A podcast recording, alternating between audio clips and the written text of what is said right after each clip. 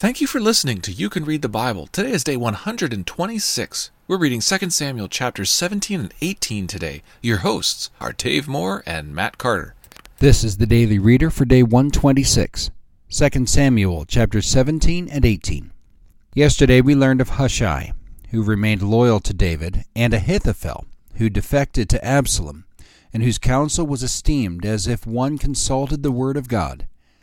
In chapter 17, these counselors play a defining role as Hushai and Ahithophel jockey for Absalom's ear. At the outset, Ahithophel recommends that he himself command a force to overtake and destroy David while he is on the run. This idea seems great to Absalom, but Hushai, whom David had instructed to play the spy, counters.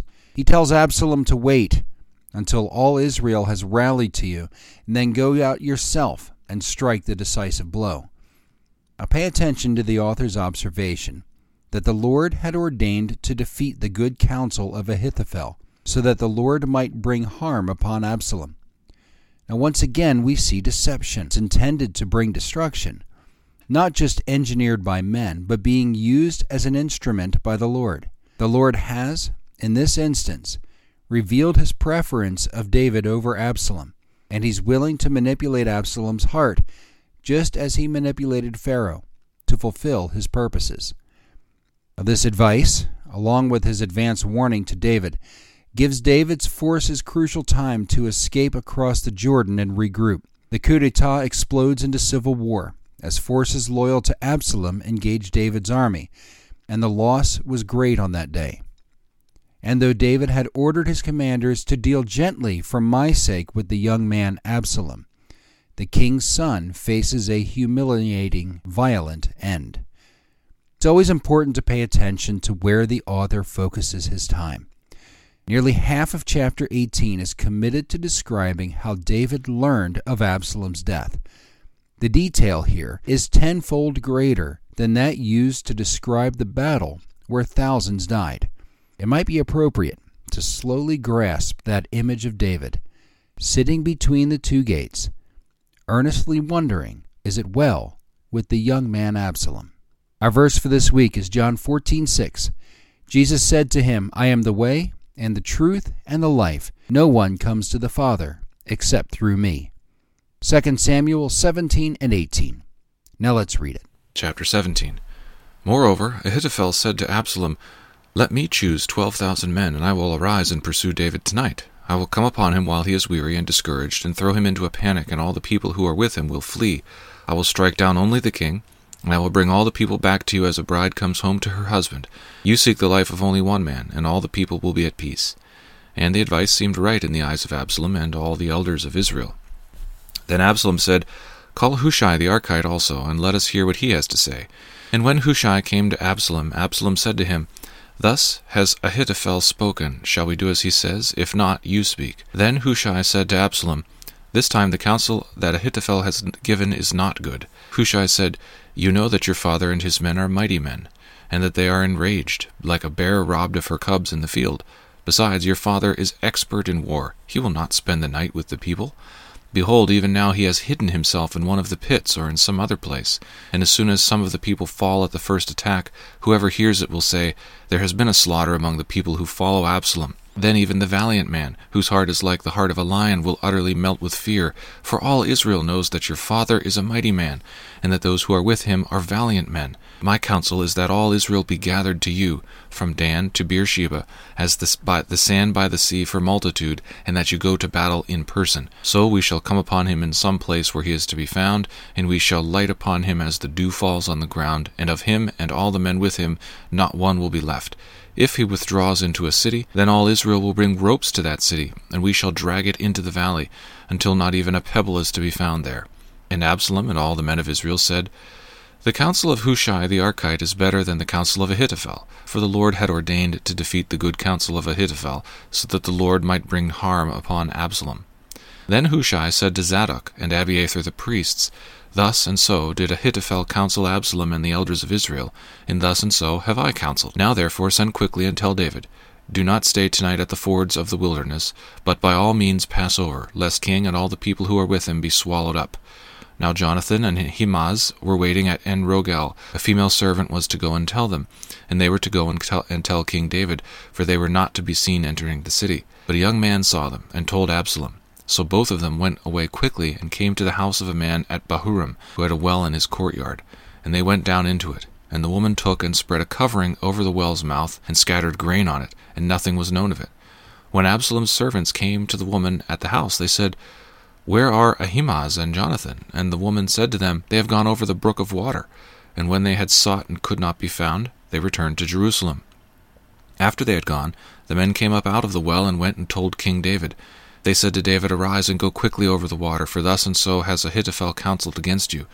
Then David arose, and all the people who were with him, and they crossed the Jordan. By daybreak not one was left who had not crossed the Jordan.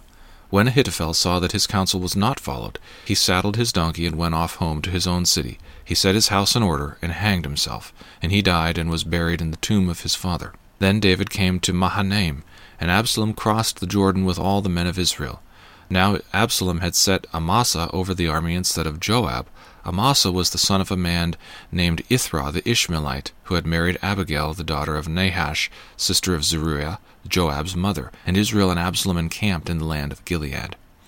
When David came to Mahanaim, Shobi the son of Nahash from Rabbah of the Ammonites, and Machir the son of Amiel from Lo-debar, and Barzillai the Gileadite from Rogelim, brought beds, basins, and earthen vessels, wheat, barley, flour, parched grain, beans, and lentils, honey and curds, and sheep and cheese from the herd for David and the people with him to eat, for they said, The people are hungry and weary and thirsty in the wilderness. Chapter 18 Then David mustered the men who were with him, and set over them commanders of thousands and commanders of hundreds. And David sent out the army, one third under the command of Joab, one third under the command of Abishai the son of Zeruiah, Joab's brother, and one third under the command of Ittai the Gittite. And the king said to the men, I myself will also go out with you. But the men said, You shall not go out, for if we flee, they will not care about us. If half of us die, they will not care about us. But you are worth ten thousand of us. Therefore it is better that you send us help from the city. King said to them, Whatever seems best to you, I will do. So the king stood at the side of the gate, while all the army marched out by hundreds and by thousands. And the king ordered Joab and Abishai and Ittai, Deal gently for my sake with the young man Absalom. And all the people heard when the king gave orders to all the commanders about Absalom. So the army went out into the field against Israel, and the battle was fought in the forest of Ephraim. And the men of Israel were defeated there by the servants of David, and the loss there was great on that day, twenty thousand men. The battle spread over the face of all the country, and the forest devoured more people that day than the sword. And Absalom happened to meet the servants of David. Absalom was riding on his mule, and the mule went under the thick branches of a great oak, and his head caught fast in the oak, and he was suspended between heaven and earth, while the mule that was under him went on. And a certain man saw it, and told Joab, Behold, I saw Absalom hanging in an oak. Joab said to the man who told him, What? You saw him? Why then did you not strike him there to the ground? I would have been glad to give you ten pieces of silver and a belt. But the man said to Joab, Even if I felt in my hand the weight of a thousand pieces of silver, I would not reach out my hand against the king's son. For in our hearing the king commanded you and Abishai and Ittai, uh, for my sake, protect the young man Absalom. On the other hand, if I had dealt treacherously against his life, and there is nothing hidden from the king, then you yourself would have stood aloof. Joab said, I will not waste time like this with you.